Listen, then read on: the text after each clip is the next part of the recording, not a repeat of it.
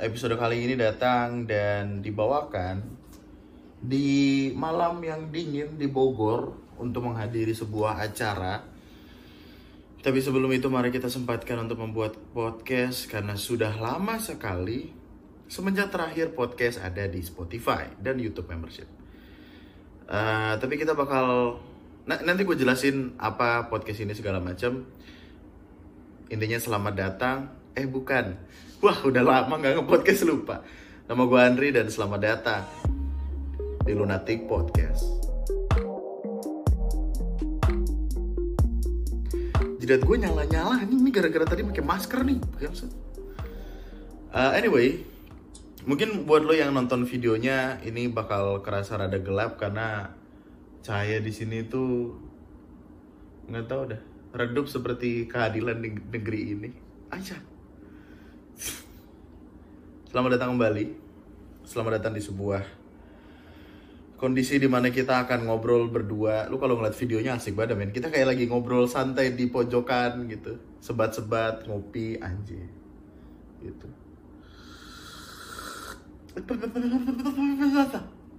Panas. Panasan mana sama kayak gitu. Apaan sih gua? Selamat datang kembali di Lunatic Podcast.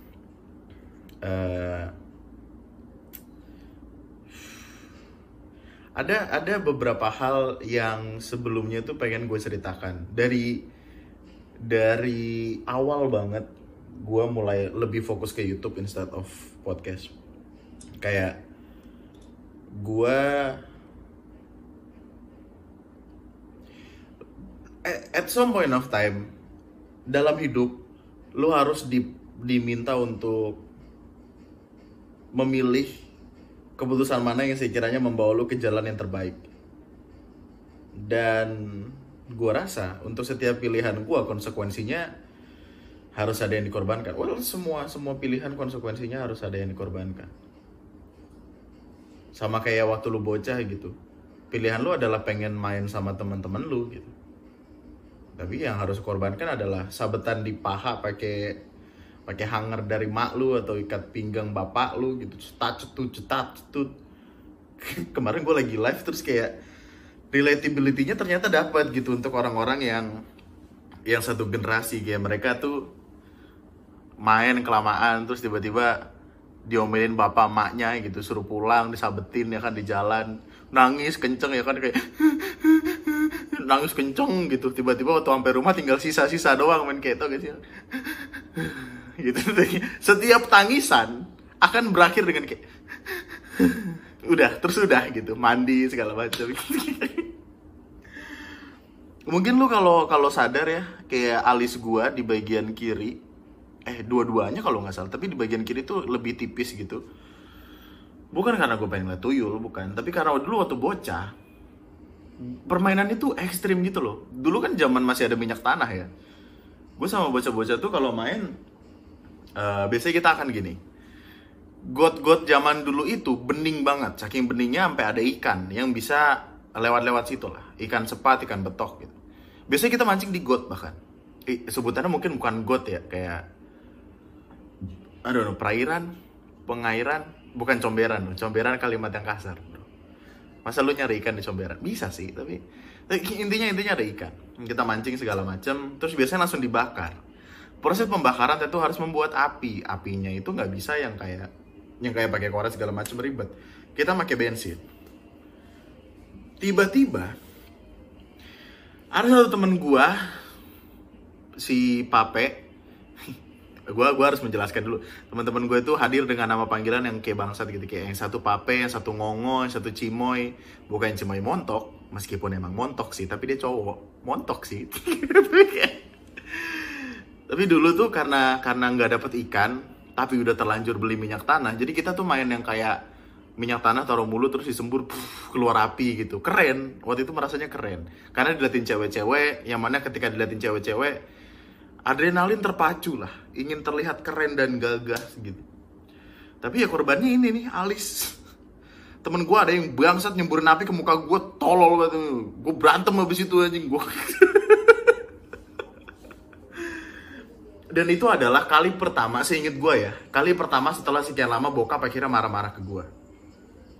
Bokap datang terus kayak yang, gue balik ke rumah dengan kondisi badan amis karena nyebur comberan, nyari ikan gak dapet-dapet. Terus bau gosong, obviously. Terus alis yang sudah terpotong nih, alis yang sudah hilang gitu. Jadi waktu itu, alis gue cuma segini doang waktu itu, men. Kayak ulet bulu, anjing. Ulet bulu tapi juga setengah itu, dimakan burung. Alis gue dimakan burung apa ya, enggak. Terus gue nyampe rumah, tiba-tiba bokap gue langsung giniin gue, men. Kayak langsung kayak bocah-bocah ngajak berantem. Ditarik baju gue, ditempelin ke tembok. Dah. Akhirnya gue tampol, enggak nih. Gue yang ditampol yang ada itu. Apaan sih, kita kemana sih awalnya? Oh, perjuangan. Gue tuh nggak bisa dikasih waktu dikit buat ngomong, men. Kayak anggota DPR yang dikasih ya gitu.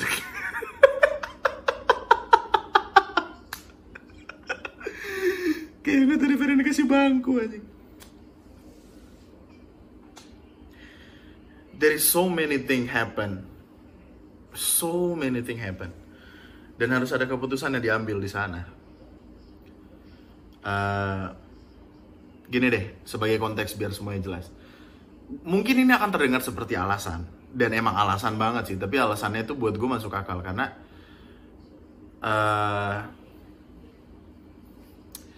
percaya gue, ketika lo bisa menghasilkan uang lebih dari rata-rata seharusnya lo dapatkan, lo cenderung akan menaikkan apa-apa yang seharusnya lo miliki. Bukan lifestyle, bukan gaya hidup itu beda lagi. Maksud gue adalah, ketika uang lo sekian, ya mimpi lo adalah, let's say duit lo UMR. Mimpi lo adalah punya rumah, KPR, 25 tahun, 20 tahun, which is suck. Karena setiap bulan lo harus menghabiskan uang lo, bla bla bla. Dan pada akhirnya lo tidak bisa resign kerja, karena ketika resign lo akan cenderung kebingungan bagaimana income bisa lo dapatkan. Dan itu yang notabene sering kali jadi alasan teman-teman gue buat kayak, gue gak bisa resign.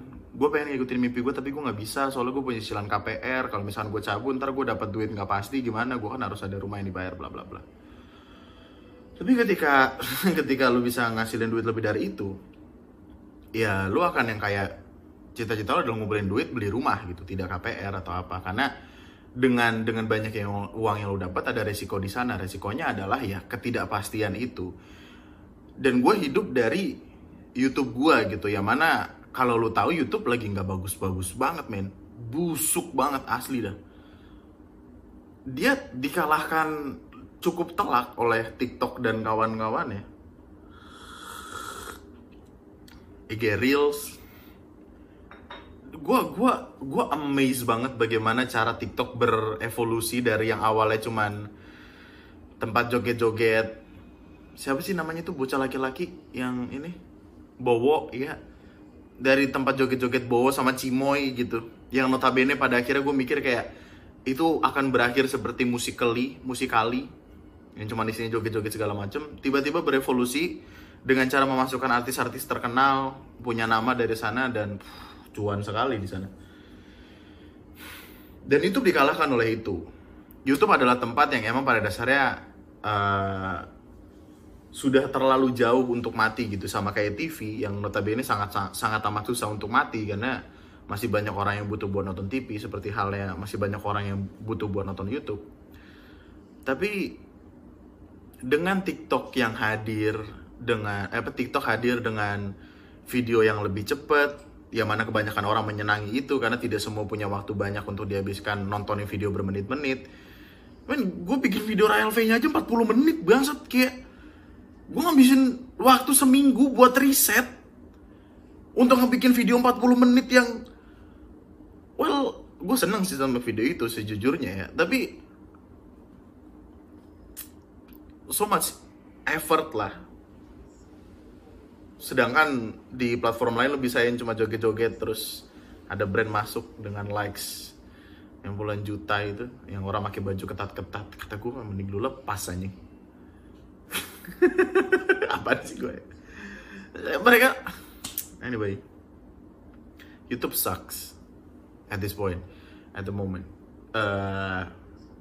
Lawannya banyak, susah untuk apa ya, YouTube membagi algoritmanya ke orang-orang yang emang pada dasarnya niat nge-YouTube. Lu pasti sering banget lihat banyak malah YouTuber yang angka subscribersnya sampai juta-juta tapi viewsnya tidak terlalu. Sebut nama deh, Raditya Dika bahkan. Raditya Dika subscribersnya hampir 10 juta atau mungkin udah 10 juta gue lupa. Tapi dia viewsnya ya ketekan gitu karena algoritmanya tidak kemakan seperti halnya YouTube tahun 2016-2015. Terus jadi Kobuser masih bagus sih. Soalnya ya apa yang dinaikin adalah apa-apa yang lagi rame di masa itu, yang mana itu pasti dicari sama orang. Boleh tolong dikecilin sedikit lagi nggak? Ini takutnya masih masuk nih. Nah, 5, bikin 5. Nah, jangan TV-nya dibikin 5, masa di copy paste.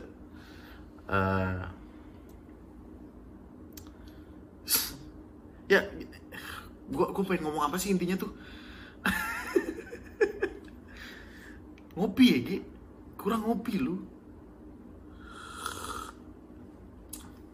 Gue lebih memilih untuk nge-YouTube sementara. Menghentikan sejenak podcast gue untuk fokus terhadap apa-apa yang sekiranya bisa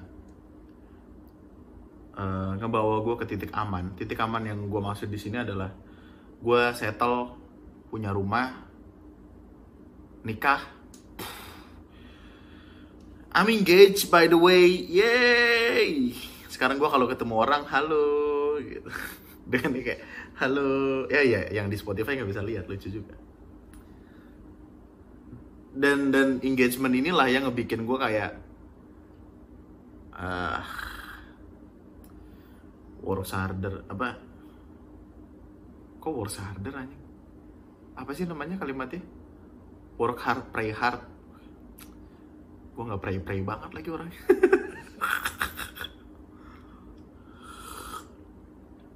Tapi ya gitu lah, itu adalah alasan kenapa podcast is still in the big picture. Kayak orang masih banyak yang kenal gue lewat podcast, orang masih menyenangi bahkan mendengar podcast gue yang tahun 2019 gitu. Tapi kesedihan utama gue dalam podcast adalah kayaknya ya sesederhana gue gak bisa ngulangin jadi orang yang sama di tahun 2019 karena gue membenci diri gue di masa itu.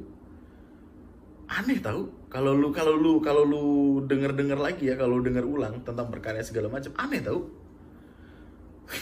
Orang yang tidak mengerti banyak tiba-tiba kepikiran banyak hal, terus meluangkan itu kepada sebuah podcast yang jokesnya sangat amat tidak aman, yang gua mau windu tuh, yo bahaya. Ya, garis besarnya sih itu. Nanti mungkin gua akan bikin podcast bareng Ara yang ngebahas lamaran segala macam karena lamaran aja pusing.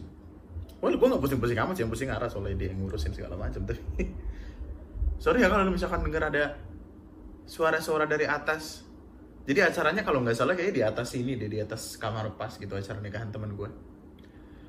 Terus gue pergi ke Bogor, menginap satu malam di sini untuk supaya cepat langsung ke situ. Ih, buset dah. Bisa santai gak bang? Ini untung gue belum tidur, coba gue udah tidur. Gue gentak nih orang. Bukan punya gue sih hotel berapa ya biaya? kayaknya untuk satu kamar ini harganya adalah setengah dari harga rumah gue. Ada bathtub, ngerasain juga gue mandi di bathtub cuy, gila, respect mandi di bathtub kayak orang kaya nih. Tapi anyway, ada sebuah challenge yang gue bikin untuk diri gue sendiri. Dan challenge ini baru bakal diupload di episode ke-7 supaya at least gue punya spare waktu untuk satu dan lain cerita yang ingin gue bahas. Podcast kali ini adalah sebuah awal dari sebuah challenge yang gue bikin untuk diri gue sendiri. Untuk membayar dosa-dosa podcast-podcast yang tidak naik itu. Gue udah pernah ada masanya sebulan gak naik, 3 bulan gak naikin podcast, ini 2 bulan gak naikin podcast. It was 6 months. 6 bulan kalau 1 bulan ada 4 minggu berarti 4 kali 6, 24. Wow.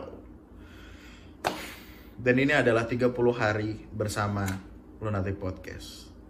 Gua akan mengambil sebuah tema. Gak usah ketawa lu, nyet. Bisa, gue ini bisa. Gue yakin. Yakin gue sama diri gue sendiri bisa. Kalimat ini sudah berapa kali gue ucapkan. Itu segala apapun yang gue buat di dunia. Tapi berhenti di hari ke-8. Anjing, gue bikin video setiap hari aja ngantuk. Gimana bikin podcast. But gue hadir dengan podcast yang begini aja gitu. Maksudnya lu ngeliat gue santai. Ngomong santai. Jadi kayaknya bisa sih. Harusnya ya. Karena gue juga gak akan menjamin podcast akan sejam juga.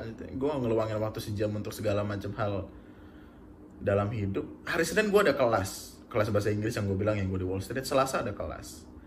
Rabu spare bikin video. Kayaknya Senin Selasa juga bikin video. Kamis either bikin video atau live di TnM. Jumat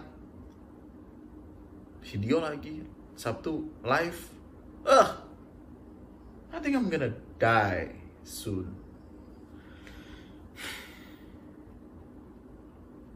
Semua ini bermula ketika gue menonton ulang Filosofi Kopi. Sebuah duologi cerita yang selalu gue senangi berapa kali pun gue nonton film itu. Dan BTW mau ada Filosofi Kopi 3 jadi trilogi ntar. Ben dan Jody, tapi dia jadi film action gitu, main tembak-tembakan, respect aja. Dari bikin kopi, bikin kedai kopi, struggle segala macem. Terus yang kedua masih bikin kopi tapi lebih jelas ceritanya. Kepercintaan karena ada Luna Maya sama siapa satu orang itu nggak terkenal. Well, gue juga nggak terkenal siapa sih, mulut gue. Yuk, terus yang ketiga itu akan jadi film action, man. Jadi kayak I don't know, dari trailernya sih kayaknya si Jody, dia kan masih dendam sama... spoiler alert ya, sorry. Jody masih dendam sama orang yang mengakui sisi tanah lahan kopi milik bapaknya. Kemudian dia mungkin menyambangi, terus tiba-tiba ketemu sama... I don't know, geng-geng kecil yang kayak Serena Bocah, min. Terus saya kira mungkin akan jadi film action yang tembak-tembakan segala macam, I don't know. Tapi ya semoga tidak terbawa terlalu jauh, sama halnya kayak Fast and Furious yang awalnya balapan tiba-tiba ngejatoin pesawat. Lu nonton Fast and Furious 6 gak sih? Itu yang ada Jota Aslim tuh. Men, scene-nya itu kalau dipikir pakai nalar tolol tahu, kayak ada bocah-bocah, bukan bocah sih, ada orang-orang yang mengejar pesawat.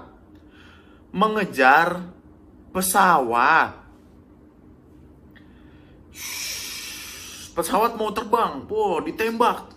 Pesawatnya nggak jadi terbang, ngikut anjing. Dan itu 20 menit, 15-20 menit pesawatnya tetap terbang. Gua tahu film adalah sebuah extension dari kehidupan nyata di mana kita bisa melakukan mostly apapun dalam film. Tapi ya nyet, nalar nyet, itu landasan pacu juga kagak sejauh itu. 20 menit masih di bawah, entah nabrak rumah orang, entah nyebur lu ke jurang. Gue gak ngeliat scene ada pesawat putar balik sih waktu itu, cuman mungkin ketika berantem ada scene kayak pilotnya, udah belum sini anjing, muter balik, terus lurus lagi, yo lanjut. Itu sih kayaknya. Filosofi Kopi adalah sebuah film yang masih sangat amat menyenangkan untuk gue tonton. Film Indonesia favorit gue, salah satunya itu Filosofi Kopi. Catatan Akhir Sekolah, the best movies about school ever. Ada Apa Dengan Cinta, ya kan itu tentang cinta, bukan tentang sekolah. Sekolah sih, tapi nggak cinta-cinta banget. Tapi nggak sekolah-sekolah banget. Catatan Akhir Sekolah adalah sebuah film yang ngebikin gue pengen banget masuk multimedia. Bagus. Tapi ya masih Filosofi Kopi sih. Dari Filosofi Kopi gue tahu 420. Filosofi Kopi 2 lebih tepatnya. Yang tau guys, Milu. Yang dulu. Gitu. anak-anak senja. Gue gara-gara itu juga jadi tahu metode kopi. Jadi gue gara-gara nonton Filosofi Kopi, gue ke tempat kopi. Ke tempat kopi, gue ngobrol sama yang punya kopi. Yang punya kopi, Tuhan yang punya kopi mah. Yang punya kedai kopi tersebut. Diajarin kayak ini metode V60, ini metode cold brew, ini metode ini bla bla bla bla bla bla. Ya padahal kalau di kampung mah kopi ya kopi aja gitu. Disangrai, digerus, jadi kopi. Kok digerus? Ditumbuk. Betumbuk kita. Kemudian dengan semua kata yang ada di Filosofi Kopi tersebut, gue mulai ngelihat lagi tulisan-tulisan gue, dan gue pernah ngebikin sebuah challenge 30 days writing online writing challenge. Anjing apa tuh? Kucing, astagfirullah. Oh my god. What are you? Oh my god. Cabut gak lu? Ya Allah, gue liat putih-putih. Kucing. Bukan berarti di Bogor gak boleh ada kucing. Boleh. Tapi kan gak. 30 Days Online Writing Challenge. Namanya adalah Arcturus. Challenge menulis itu gue buat atas dasar kecintaan gue akan menulis pertama. Dan ini gue buat di Line waktu itu. Gue udah sering ngebawa Line sih dalam obrolan gue, tapi masih menyenangkan sekali. Ini buat lo yang di YouTube ya, mirror lagi nih ya. Arcturus. Namanya adalah Arcturus. Arcturus ini adalah bintang bintang ketiga terbesar kalau gue nggak salah. Gue lupa. Ini bentar-bentar. Arcturus adalah bintang paling bersinar ketiga di langit malam, tetapi cahayanya 110 kali lebih terang dibanding matahari. Kenapa dia ada di urutan ketiga? Itu karena jarak Arcturus adalah yang paling jauh dari bumi bila dibandingkan dengan matahari dan Sirius. Alasan kenapa kami memilih nama Arcturus sendiri adalah karena kami ingin tulisan kalian seperti bintang yang satu ini. Tidak terlalu menyilaukan, tetapi diam-diam memiliki sinar yang lebih terang dibanding yang selama ini terpampang. Challenge-nya sendiri menyenangkan sekali. Ada ratusan orang yang waktu itu join, terus nulis di Line every single day. Waktu itu ini September apa sih kalau gue gak salah ya. Waktu itu ini juga gue bikin sama temen gue, tapi kemudian ada problem di tengah-tengah karena ada perkara cinta-cintaan teh kucing anjing. Akhirnya gue sendiri yang ngurus buat bikin-bikin segala macam. Tapi intinya adalah membuat tulisan berdasarkan tema yang gue berikan selama 30 hari, setiap hari terus-menerus. Dan tema-tema dari tulisan inilah yang akan gue jadikan tema untuk setiap episode podcast yang akan gue buat. Dan semoga pada akhirnya menyenangkan untuk dibuat. Kecintaan gue akan menulis sebenarnya lebih besar daripada kecintaan gue akan ngomong gitu, akan berbicara. Tapi menulis tidak menghilangkan rasa penat gue sekarang. Justru ketika gue nulis, gue stres.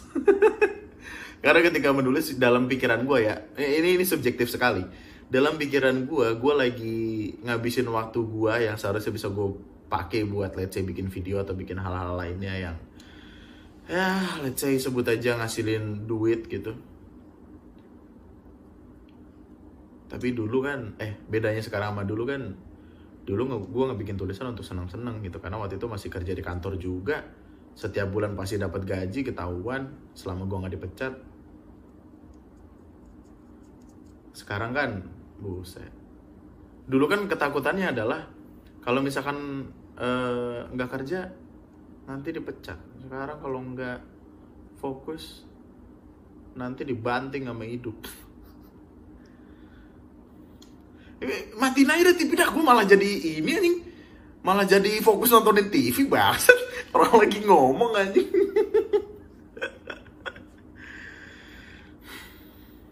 Gue masih lah pemuda old school yang harus ada TV nyala supaya ada temennya, ngerasa ada temennya gitu.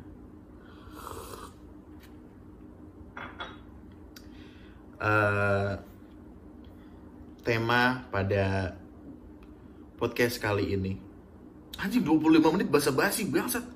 Sorry ya, tapi well, anggaplah ini sebuah penebusan dosa di mana mungkin episode pertama ini akan lama. Tapi Arcturus hari pertama, gua akan membacakan tulisan gua terlebih dahulu sebelum gua bahas temanya. Tema hari pertama adalah tentang pertemuan pertama. Tulisan gue gini. Bicara tentang pertemuan pertama, ada satu hal yang sampai sekarang tidak bisa aku lupa. Jadi aku dan wanita ini bertemu di sebuah kebetulan. Kala itu aku sedang menengadahkan kepalaku ke langit, mencari-cari bintang mana yang paling bersinar. Dengan tenangnya, tubuh itu mendekatiku dari arah belakang. Bisa ku dengar langkah kakinya terhenti, hanya beberapa inci dari tempatku berdiri. Ia lalu menepuk pundakku pelan sambil berseru. Aku pun menoleh ke arahnya. Ku telusuri seluruh parasnya yang manis, seperti ada rasa asing di kepalaku waktu itu. Melihat gelagatku yang aneh, ia tercekat. Mimik wajahnya berubah pucat. Tidak berselang lama, ia kemudian melengos pergi sambil berteriak, "Sorry, salah orang." Ya, sorry lagi. Ya Allah, jokesnya bagus jadi nggak kena. Sorry, salah orang. Jadi sorry. Kelucuannya datang dari ketidaklucuan. Itu namanya anti jokes.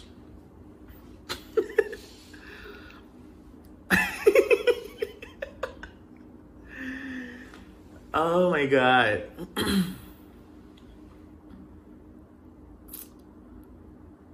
Gua menyukai film dari Raditya Dika yang judulnya Marmut Berda Jambu. Marmut Berda Jambu adalah sebuah film yang salah satu yang pertama bisa gue bilang gue tonton di bioskop waktu itu.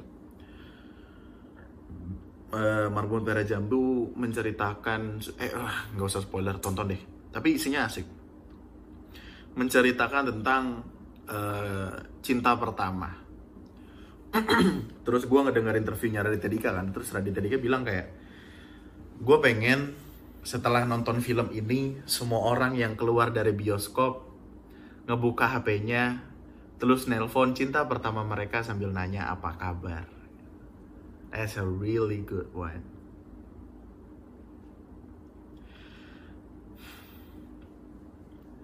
Jadi ini pertemuan pertama gue sama nyokap ya. Jadi waktu itu gue lahir ke dunia ya kan.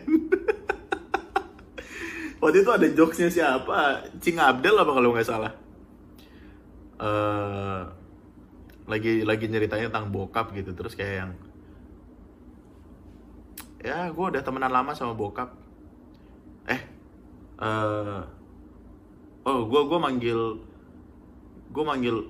Gue sama bokap udah kayak temen banget. Soalnya kita kenal dari kecil.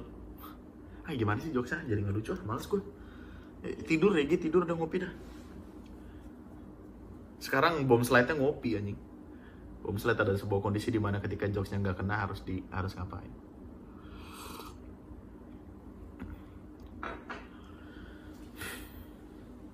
Pernah gak sih lu kayak keluar malam-malam gitu, terus tiba-tiba ngelihat bulan aja gitu, terus basa-basi kayak, ini waktu gue lagi ngeliatin bulan kayak gini cinta pertama gue lagi ngapain ya? I even forgot siapa ya?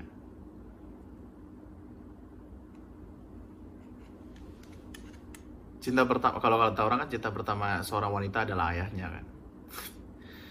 Well, ya mungkin untuk sebagian orang itu benar, tapi tidak semuanya kan. Karena tidak semua anak perempuan menyukai ayahnya.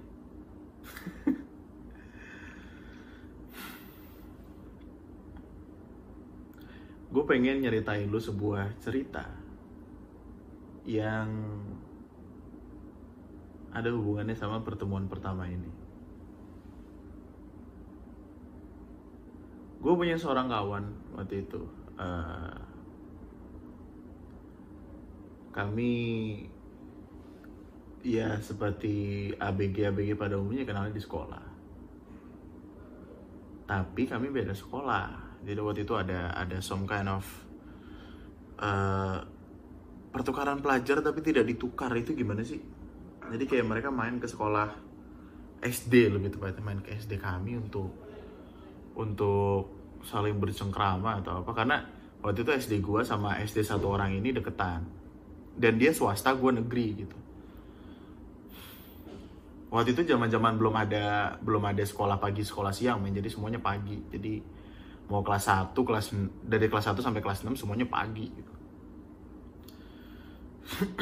Terus gue ketemu orang ini. Pertama kali ketemu tuh karena sebuah kenakalan bocah tuh gitu loh, yang ke warung ngambil makanan banyak tapi bilangnya cuma ngambil bala-bala satu. Bala-bala lagi anjing. Padahal itu di Jakarta. Bakwan, bala-bala. Ngambil bakwan satu. Padahal udah makan nasi uduk udah. Dan nasi uduknya itu kan pakai piring gitu loh. Jadi tidak yang dibungkus, bener-bener yang nasi uduk pakai piring dikumpulin gitu. Terus gue kenal sama orang ini karena dia melakukan hal yang sama gitu waktu itu. Asli gue merasa berdosa banget itu, kalau misalkan yang punya warung masih hidup gue pengen sungkem aja sama dia. Makasih banget loh, sudah menghidupi saya dengan uang yang tidak seberapa waktu itu. 2.000 buat jajan gue sekolah, bangsat. Ya elah, bocah zaman sekarang ceban anjing, bisa buat beli bensin segala macam. 2.000 dulu. Ini zaman-zaman bensin masih 3.000 dulu seliter. Tua juga ya. Kayaknya belum ada 2.000-an deh. Belum ada duit 2.000-an. Di kantong tuh isinya Patimura megang golok. Kapten Patimura. Ntar gue disomasi lagi. Terus habis itu kayak kami sama-sama tahu apa yang kami perbuat. Kami sama-sama melakukan hal tercela tersebut. Kemudian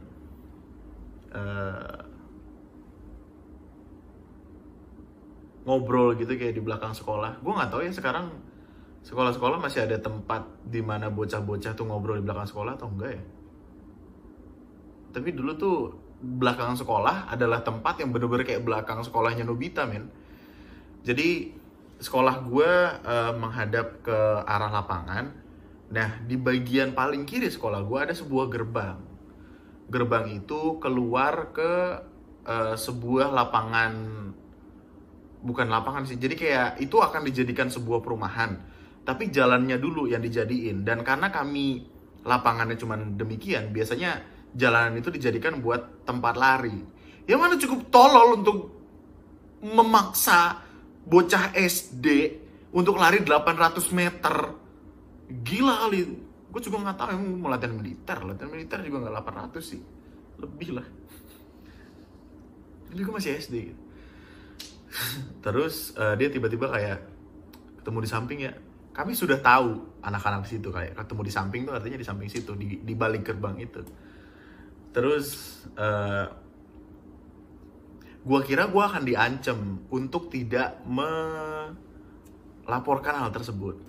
Karena dalam kepala gue, dia tahu kalau gue juga melakukan hal yang sama.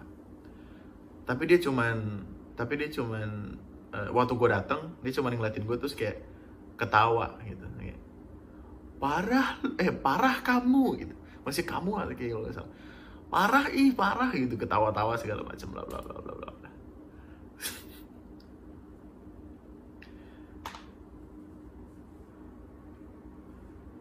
Dan itu adalah pertemuan pertama dua orang yang hadir dari keluarga yang sama-sama melarat waktu itu. Semenjak saat itu kami sering main. Mungkin buat lu yang pernah ngeliat gue waktu bocah ya, gue tuh hitam men, asli. Dan hitamnya tuh karena dari kecil tuh gue main layangan yang... Dan gue udah pernah nyeritain ini belum ya? Tapi intinya si brengsek ini gue ngulukin layangan koang. Lu tahu layangan koang, mungkin disebutnya koangan. Koangan adalah sebuah layangan yang notabene besar, yang biasanya kalau terbang tuh bunyi karena di paling belakangnya tuh ada benang yang bukan benang, tapi dia dari tuan karung gitu loh, yang kayak serat di karung gitu, terus ditaruh di bagian belakang terus karena bunyi kayak gitu. Bagus lah. Dulu waktu bocah gue seneng banget main itu, jadi gue selalu ditumbalkan untuk ngulukin layangan. Meskipun gede, iya gue paham, tapi... dan kayaknya kalau salah-salah gue ulukin, bisa yang ini tau apa? Bisa yang gue kebawa. Tapi metode yang waktu itu digunakan adalah... either diulukin, either naik motor. Jadi... jalanan kan ini kayak jalanan aspal gitu. Terus ada satu bocah megangin dari belakang. Terus yang orang-orang gedenya, anak-anak gedenya, itu dia bakal naik motor, ngegas, terus yaudah diterbangin gitu. Terbang waktu udah tinggi, barulah dia turun dari motor terus dimainin gitu. Gue harus mulai menyebut nama sih, tapi kalau nyebut namanya gak enak. Siapa ya namanya? Wawan. Nah, Wawan. Si Wawan ini itu gue consider sebagai temen gue satu-satunya masa itu, karena relationship gue sama teman-teman gue buruk sekali waktu itu. Kayak gue pernah cerita nggak sih yang gigi gue patah di sini? Karena waktu SD tuh gue main atau apa gitu intinya, terus gue dijatuhin sama sama orang satu kelas. Terus gigi gue kena ini ubin di teras. Jadi kan ini kelas aja pintu. Terus ini kayak ada kayak some kind of balkon gitu untuk masing-masing kelas. Terus ada pagernya. Gue lari-lari terus entah kenapa kepleset, gigi gue kena lantai, terus pecah, bukan patah loh, pecah. Dan itu nyilu banget asli dah. Gue 2 minggu nggak bisa makan yang terlalu dingin, terlalu panas, nggak bisa karena nyilu banget. Soalnya di bagian kayaknya tulang giginya atau apa itu kelihatan gitu. Waktu itu ya. Terus akhirnya gue dibayar goceng. Terus karena itu jadi relationship gue sama orang-orang situ buruk. Dan lumayan sih untuk satu gigi dibayar goceng. Waktu masih bocah goceng tuh berharga sekali. Pengen sih gue morotin dia dengan wah parah lu gigi gue. Atau gue jatuhin lagi sengaja gigi gue biar pecah semua. Terus kayak setiap hari goceng, lumayan sih. Tapi si Wawan ini gue consider sebagai satu-satunya teman gue masa itu. Terus di sebuah hari yang cerah, yang tenang sekali, tiba-tiba ada ide untuk ayo kita lihat anak gede main layangan koang yuk. Waktu itu lagi nggak punya duit buat main PS. Biasanya kami main PS1. Main Digimon Rumble Arena tuh di PS tuh. Atau ngeliatin anak-anak gede main PS2.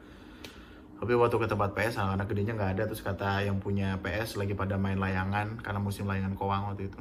Nah jadi kami sampai sekolah terus ngeliatin orang main layangan koang. Terus gue nggak tahu apakah metode ini cukup aneh atau enggak. Tapi mungkin biar layangannya manteng dan yang main layangan itu cuma harus untuk ngeliatin layangannya doang. Jadi bagian ujung senarnya banget itu. Jadi kayak bagian talinya itu semuanya dijembreng gitu, terus bagian paling ujungnya diikat ke sebuah pohon. Nah, waktu itu ada bocah lain gitu diminta untuk ngulukin layangan koangnya. Nah terus si Wawan ini dibego-begoin gitulah, kayak mau main layangan gak? Ya anak kecil digituin senang sekali dong. Waktu itu kan kebahagiaan kami remeh nih, nemu duit 1.000 ya seneng banget. Gope yang perunggu itu seneng banget. Dia megang di bagian tidak terlalu belakang, jadi tidak terlalu mentok pohon di mana tali tersebut diikat. tapi juga tidak terlalu dekat sama orang yang pada dasarnya megang layangan itu untuk diterbangin. Jadi dia pas banget di tengah-tengah itu, cuman tali bagiannya itu masih panjang. Jadi dia diminta buat megang tali yang ada di tengah-tengah tersebut. Terus ketika layangannya udah berhasil terbang, tiba-tiba sama anak gede bangsat dilepas talinya. Jadi si temen gua ini, si Wawan ini, kebetot gitu loh. Kebetot karena layangan koangnya udah terbang cukup tinggi, tapi di bagian belakangnya tuh pohon. Jadi dia ketarik. Badan kami tuh dulu kecil, men. Gua mungkin sekarang lu bisa lihat badan gua gede, berat gua 93, tapi waktu itu kecil. Setetes mata lah kayak gitu. Tapi cukup kecil. Akhirnya karena dia ada di tengah-tengah itu, ketarik, terbang. Ya Allah, dia megangin begini sambil teriak tolong. Akhirnya, dan anak-anak gede juga banget ngetawain doang. Dan gue adalah salah satu orang yang ngetawain BTW, karena gue di belakang gitu sama anak-anak gedenya. Karena mungkin anak-anak gedenya itu takut sama bokap gue kan gede tatoan gitu. Semasa kami ngetawain si Wawan ini, ada kali, I don't know, 2 menit, 3 menit cukup lama untuk kami tertawa kencang sampai akhirnya capek ketawa. Terus akhirnya anak gedenya kayak udah. Akhirnya ditarik pelan-pelan. Enggak deh, enggak nyampe 2 menit, 3 menit, mungkin 1 menitan gitu deh. Ditarik. Terus dia waktu udah mau enggak deh, 1 menit kelamaan deh. Kenapa gue terus merevisi omongan gue ya? Ditarik, terus akhirnya dia sebelum akhirnya kakinya nyentuh tanah, ketika ada, step 2 atau 3 meter gitu, dia loncat, dia langsung ngelepasin diri dari tangannya itu. Karena tangannya itu tidak yang megang secara cuman lurus kayak lagi megang dahan pohon, enggak, tapi diikat gitu. Jadi di bagian pergelangan tangannya tuh diikat, bagian kirinya diikat. Si udah nyangkutnya tuh karena tangannya keikat, bukan karena dia megang, dililit gitu loh, dililit di tangannya. Karena anak-anak gedenya bilang dililit biar kuat. Ya biar kuat juga masalahnya badannya sama layangannya gede, layangannya bangsat, mulutnya. Akhirnya tuh tangan merah-merah, men, asli. Untung kagak luka. Gue ngerinya putus tangannya. Tapi tangannya kuat. Terus jatuh, ngejatuhin diri gitu. Nangis, kejer parah. Balik ke rumah, dia balik duluan, naik sepeda langsung balik duluan. Maknya datang. Maknya datang, dia ngomel-ngomel ke anak gede. Anak gedenya cuma diem tertunduk. Gue juga ikut tertunduk. Terus gue kayak, Andri, kamu kalau amat anak saya sambil dijagain. Karena emang waktu itu si anaknya dia ini badannya kecil kurus gitu, sedangkan gue ya rada tembem gitu loh, gue kan emang dari kecil tuh kayak rada gemuk gitu. Terus dari situ gue punya seorang teman yang ibunya itu meriwayatkan anaknya supaya kalau misalkan main atau apa, anak gue jagain gitu intinya. Anak gue kasih tau lah mana yang bener mana yang enggak segala macem gitu.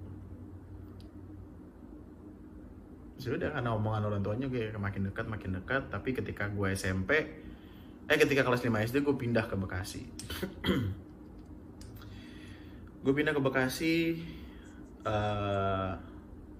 Tidak mendengar kabar cukup lama. Jaraknya juga jauh, anak SD masa bisa tiba-tiba ucuk-ucuk ke situ. Gue pindah ke Bekasi juga bukan karena pengen sebenarnya waktu itu, karena nyokap gue lahiran adik gue, terus adik gue karena paham kondisi rumah itu tidak memungkinkan untuk kami tinggal berempat, akhirnya kami nyari rumah, dan rumah yang murah tuh jatuh di Bekasi karena bude gue waktu itu nyaranin udah di Bekasi aja karena Bekasi murah-murah gitu. Saya kira kami pindah ke Bekasi, lost contact cukup lama. Dari yang awalnya gue cuma punya teman satu-satunya waktu itu, sampai akhirnya gue punya cukup banyak teman di SD, dari SD ke SMP. Kenapa pohon tiba-tiba goyang anjing, serem juga. Dari SMP gue mulai masuk SMK, dan ketika SMK gue balik ke tempat masa kecil gue itu, ngecek sebuah tempat-tempat di mana gue main, bla bla bla. Terus waktu itu gue kayaknya berusaha nyari tahu di mana keadaan si Wawan ini, si teman gue ini. Tapi tidak ketemu karena katanya keluarganya udah pindah. It's okay. Tapi nyokap gue diminta nomor sama salah satu tangganya dulu, karena akhirnya kan waktu itu I don't know. Oh enggak, masih nomor biasa, belum ada WhatsApp yang gimana-gimana banget. Even BBM kayak waktu itu.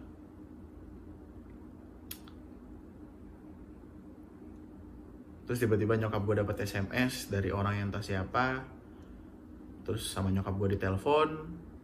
Ternyata itu adalah nyokapnya Wawan. Nyokapnya Wawan sama nyokap gue sebenarnya nggak akrab-akrab banget, karena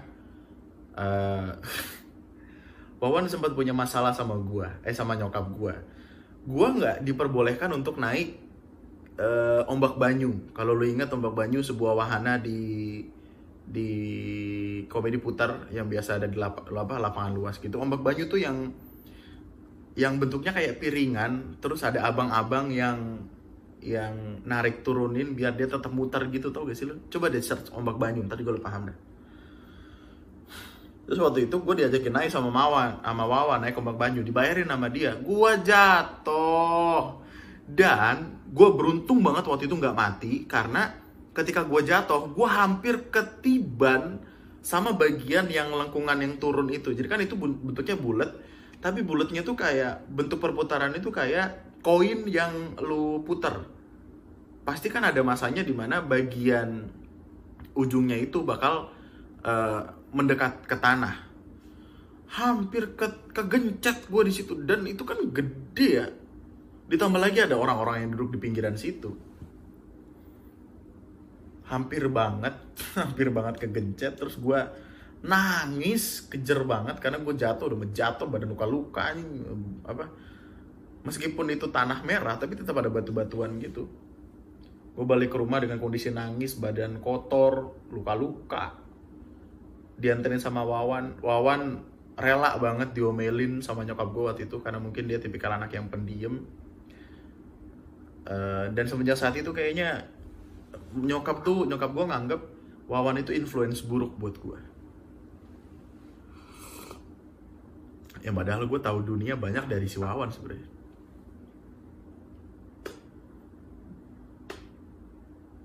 Ketika sepeda gue dijual sama bokap ya, buat ganti sepeda lain. Dan bokap kayaknya adalah tipikal orang yang marketing banget deh. Gue nggak tahu kenapa dia pintar nyari opportunity, men. Gue beli sepeda, dibeliin sepeda gitu. Sepedanya udah gue pakai cukup lama lah. Terus ketika gue butuh sepeda yang lebih gede, bokap bilang kayak, oh nggak usah, jangan gitu. Terus ketika lewat ditanya, kira-kira sepeda ini dijual berapa ya? Itu harga jualnya tuh kayak let's say 25% dari harga seharusnya ketika beli deh. Dan itu alasan kenapa bokap gue nggak mau ngejual kan. Gue pakai sepeda itu, tiba-tiba ada tetangga butuh sepeda, ditawarin sepeda gue, dan dia kayak marketing asli, men. Mungkin itu nurun ke gue ya, kayak gue ngomong tuh bisa yang meyakinkan orang, aneh. Tapi sepeda gue berhasil dijual dengan harga lebih mahal daripada harga beli. Otaknya yang beli itu kagak ada, gue yakin dah. Gue nggak tahu apa bapak gue pinter atau yang beli tolol.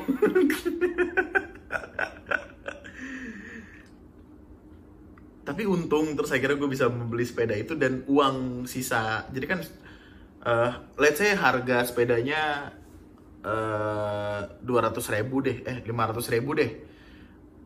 Dijualnya itu 600. Maksudnya harga beli sepeda yang gue pengen, sepeda baru yang gue pengen itu 500. Bokap gue duit dari hasil penjualan sepeda gue yang lama itu 600. Duit 100.000-nya dia pakai, dia puter lagi buat belanja yang lain, terus dijual. Oportunis sekali tuh orang tua. Tapi ada spare waktu di mana gue tidak menggunakan sepeda. Dan selama tidak menggunakan sepeda itu gue diboncengin sama Wawan pakai jalu yang di bagian belakang sepeda tuh, jadi gue berdiri gitu. Kadang ganti-gantian, lucu banget dah anjing, kayak bocah persahabatan bocah pada umumnya aja. Tidak ada pencarian benefit di sana, hanya dua bocah yang senang berpetualang sampai hitam.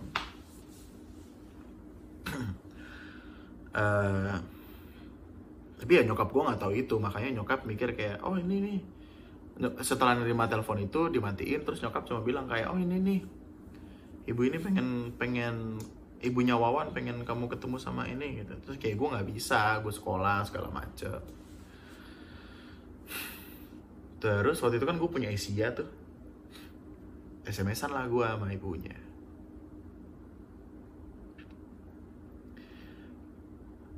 Ternyata yang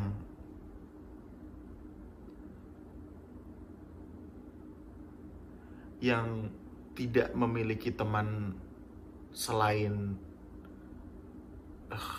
gimana ngomongnya, bukan gua doang yang cuma punya satu teman, yaitu Wawan, tapi Wawan juga nggak punya teman lain selain gua.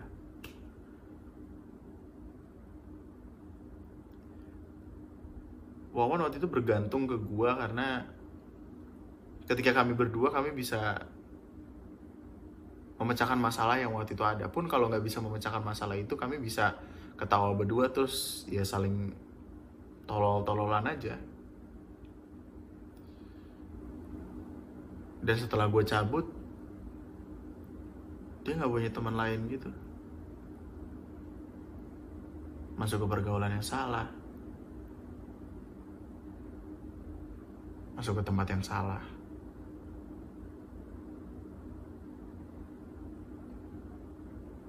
Cabut dari sekolah.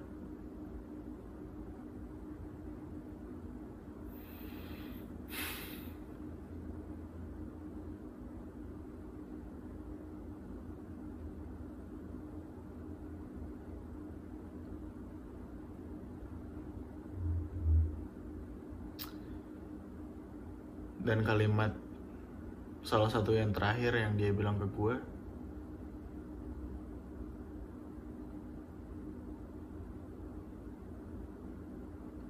dia pengen jadi bintang, salah satu bintang di atas sana. Terus gue bercanda. Waktu itu gue habis nonton film apa gue lupa. Tapi di film itu dikasih tahu kalau ketika kita mati kita akan jadi salah satu bintang di atas sana. Dan semua bintang di atas sana dulunya adalah nyawa yang kita miliki di sini. Gue lupa film apa. Tapi gue bilang gitu ke dia. Kalau misalkan lo mau jadi bintang, lo mesti mati dulu.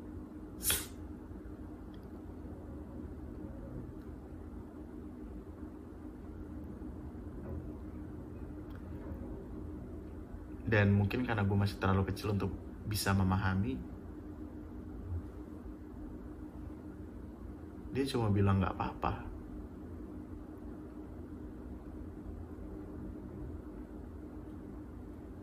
Ternyata masalahnya tuh, ya balik lagi ke masalah keluarga. Kami sama-sama dua orang yang selalu merasakan kalau misalkan keluarga yang utuh itu neraka. Karena ketika ayah dan ibu ada di sebuah tempat, yang ada itu cuma perkelahian di sana.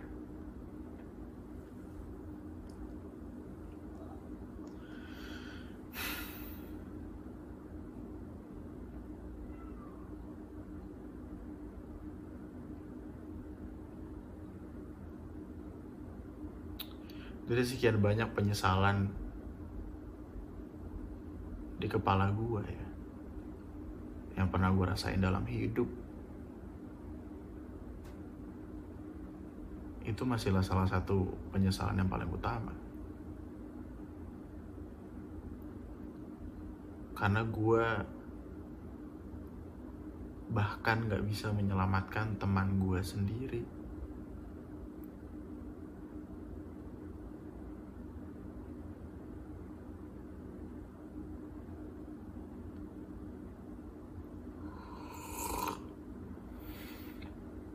atau mungkin karena gue terlalu kecil untuk bisa paham gitu.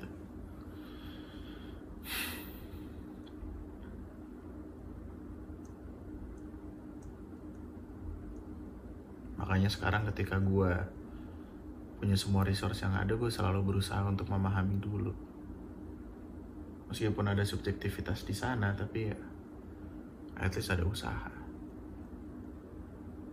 Nangis men gue, gila. Kejar gue waktu itu. Tapi gue gak ngomong sama nyokap, karena ya di kepala gue nyokap gak perlu tahu.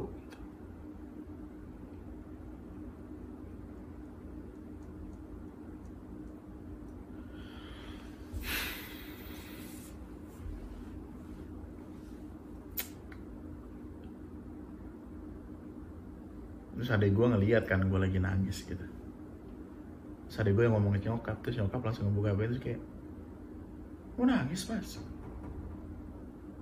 "Enggak." Aduh udah basah tuh bantal.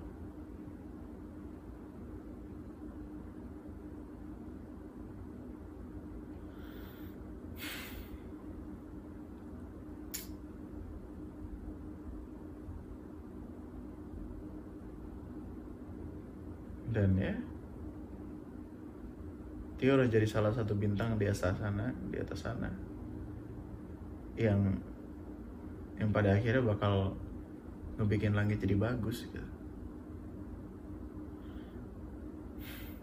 Dia udah pernah ngebikin warna dalam hidup gue, tapi dia sekali lagi masih berusaha buat ngebikin gue tetap ngeliat keindahan ketika gue ngeliat ke atas sana.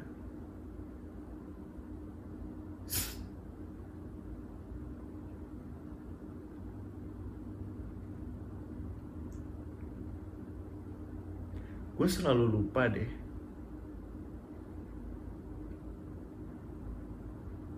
Apa yang gue lakuin waktu pertama kali ngedenger kata-kata kayak ini udah nggak ada. Gue lupa deh.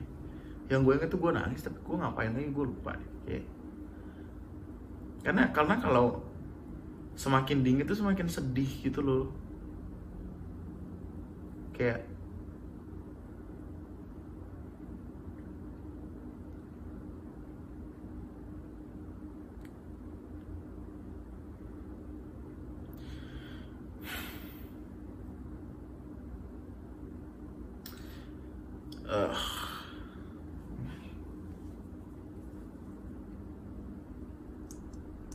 aku juga nggak tahu kenapa gue merasa bersalah ya.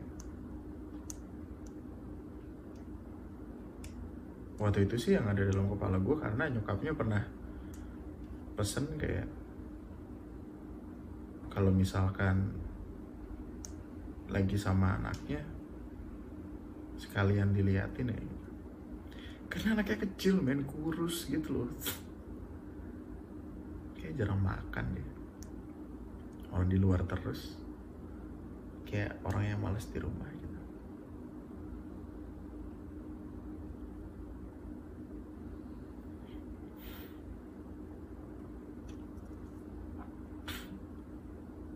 Gue lagi berusaha nahan supaya tidak ini aja. Kelilipan gue. Itu juga kelilipan itu adalah kata yang dia keluarin tuh. Setiap kali dia habis berantem sama bokapnya atau keluarganya, keluarga dia banyak, saudaranya banyak.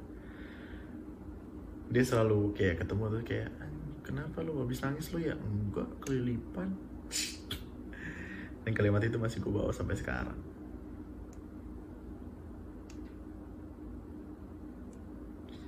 Dalam hidup kita bakal selalu nemuin satu atau dua pertemuan yang memang pada akhirnya tidak berakhir bagus, yang mungkin pada akhirnya berakhir cuma jadi sekedar orang-orang lainnya yang lihat-lihatan Instagram story doang. Tapi ya ketika ingat masa-masa itu menyenangkan sekali, sangat amat menyenangkan. Dan waktu berlalu begitu cepat. sampai akhirnya kita punya kesibukan yang ngebikin kita lupa. Tapi pada akhirnya kita bakal selalu ingat kalau iya, kita bakal sadar ingatan itu masih ada di sana.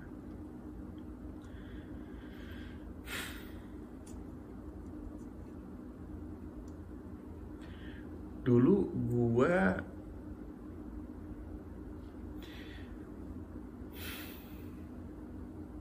ada sebuah lomba, gue gak bisa cerita banyak, ada sebuah lomba yang dari dulu pengen banget gue ikutin, pengen banget gue menangkan, tapi tidak kunjung terlaksana karena gue terlalu takut. Terus gue selalu ngebayangin di kepala gue, cuma di kepala gue doang, gue kayak menang gitu di lomba itu. Terus kemudian kayak gue megang pialanya, terus gue ngeliat ke atas kayak, bro, we did it, finally.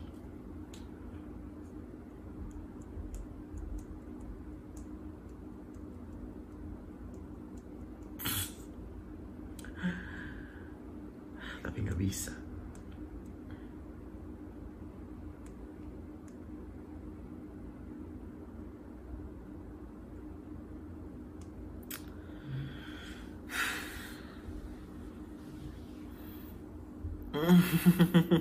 Itu gue merah. Anyway,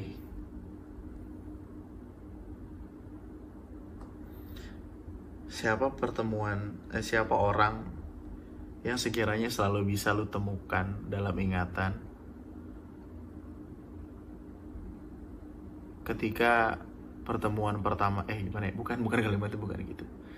Siapa sekiranya orang yang selalu lu bisa ingat pertemuan pertamanya? Siapa orang yang saking menyenangkannya pertemuan pertama ketika berkenalan sama orang ini masih lo ingat sampai sekarang?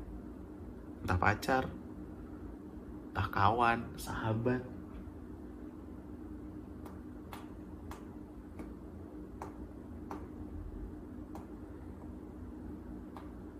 Apapun itu, selama memorinya masih ada, simpen. Kalau orangnya masih ada, coba telepon, tanya kabar. Jangan cuma sekedar lihat-lihatan Instagram story.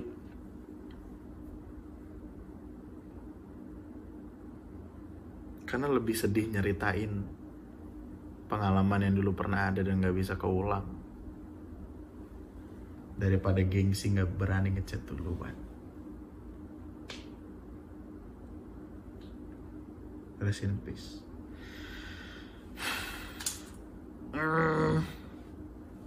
Gue gak pernah ngebawa ini sebelumnya. Dia adalah orang yang paling suka jokes-jokes gelap yang pernah gue bikin tuh. Karena saking gelapnya hidup dia tuh kayak pemikirannya selalu ke mati. Kan udah mati aja, gak bisa hidup lagi kan.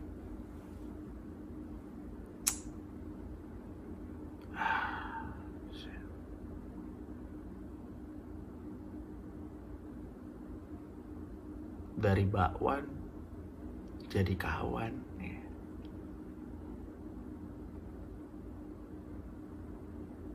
Jadi bintang.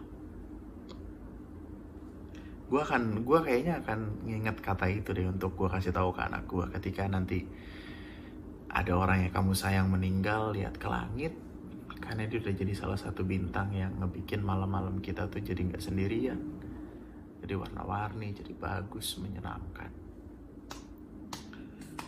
Gue nggak tahu kenapa pada akhirnya gue menceritakan ini. Gue nggak tahu kenapa pada akhirnya gue duduk di tempat ini.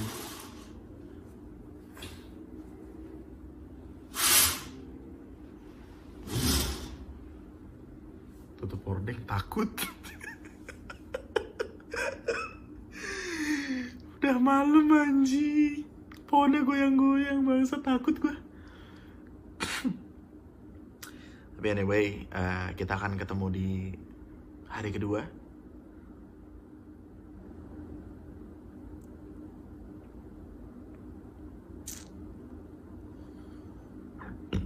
manusia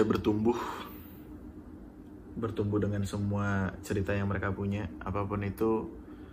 Simpan ceritanya baik-baik karena kita nggak tahu kapan sekiranya cerita itu bakal habis.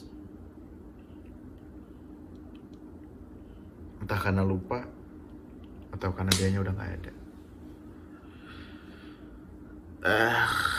Seperti biasa ini akan jadi sebuah podcast membosankan yang cuma diisi sama orang-orang yang sama orang cerita tentang berbagai macam hal aneh dalam hidupnya. Anyway, mungkin itu kenapa detail dari podcast ini adalah tempat cerita seorang Andri yang rasanya selalu punya keluh kesah akan dunia. Yang rasanya selalu bermasalah sama dunia. Anyway, dia bisa kirimin gue email ke newrhi@gmail.com. Email podcast akan gue pindah lagi ke email gue yang sebelumnya.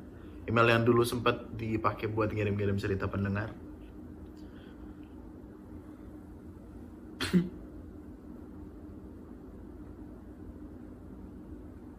Gue akan membacakan cerita pendengar ya. Besok aja deh, di episode selanjutnya kita bakal membacain cerita pendengar. Kebanyakan cerita gue. Kangen soalnya cerita. Sekalinya cerita banyak. Mungkin nanti ketika kan gue tidur, acara kan jam 1, mungkin ketika gue bangun gue bisa langsung bikin lagi, gue gak tahu. Lo bikin lagi tapi ngebacain email bagus kali ya. Tapi ya, gue ngebikin podcast ini niatan awalnya emang cuma pengen cerita sama semua apapun yang ada supaya gue nggak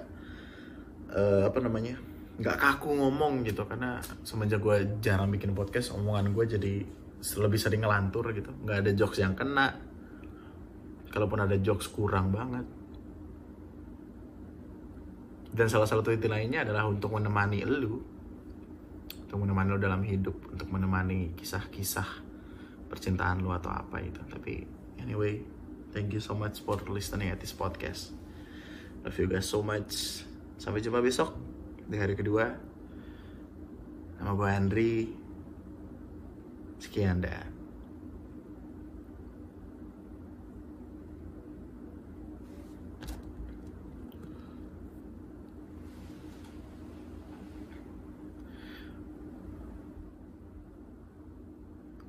Takut gue, pohon goyang-goyang anjing.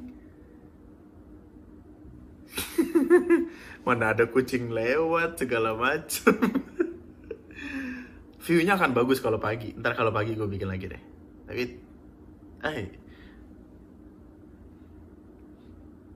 repost di IG aja gitu. Enggak. Apaan sih ini? Gak jelas gue.